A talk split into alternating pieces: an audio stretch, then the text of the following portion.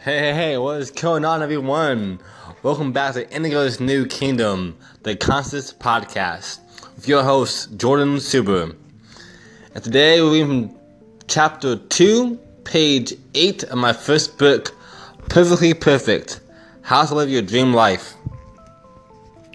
And today's topic is about growth. When you wake up rejoiceful of being, you're in total bliss. Everything in your life happens for a reason, a lesson to help you or to be helped. Even reading or hearing this page, nothing we do is a mistake, but a learning experience. Never allow yourself to become stagnant. Don't live in the same town or house your whole life. We as humans was made to migrate and create elsewhere and everywhere.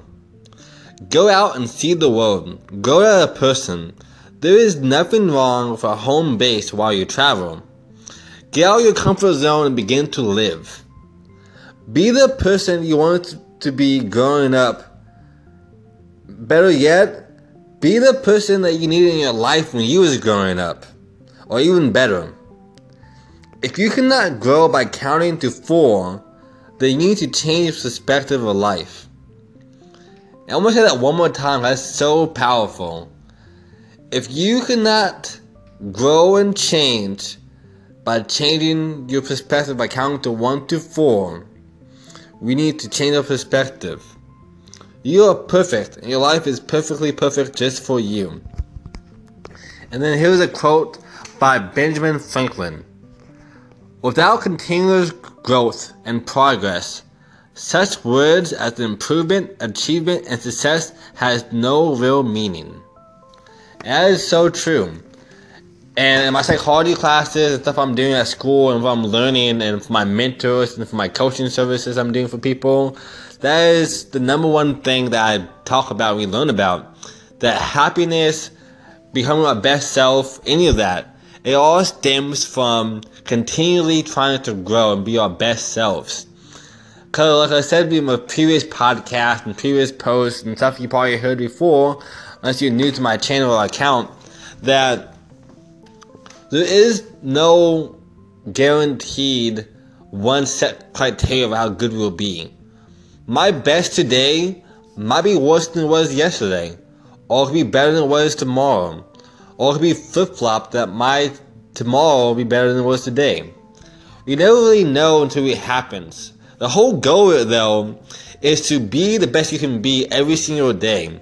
Because at the end of the day, the only competition that we have in life is ourselves. So we always have to strive and thrive to be our next best competition. If you read five pages yesterday, or wrote five pages, or talked to this many people, or made this many deals, the next day, aim to do more even if it's one person more, one more word or anything, it doesn't matter. It's like another quote, my favorite one from MLK. It doesn't matter how fast or slow you're going, as long as you're not standing still. That is the one thing that can really set us behind. As soon as we become stagnant, like I said in the book, that is the worst. Complacency, stagnation. Most people stop believing after age 25 and then are buried by 60, 50, 70, maybe older. And that's because we stop growing, we stop learning. And that's not just for ourselves, it's for all aspects of life. Relationships would be with your spouse or your girlfriend, or your boyfriend, or your friends. It always needs to be maintained and grown upon. Most people, friendships and marriages fail because not because they're doing anything different or worse even. It's because they're not making that maintenance up check on that. They're not fixing. They're not trying to improve, make it better. So that is the key takeaway of this: is growth.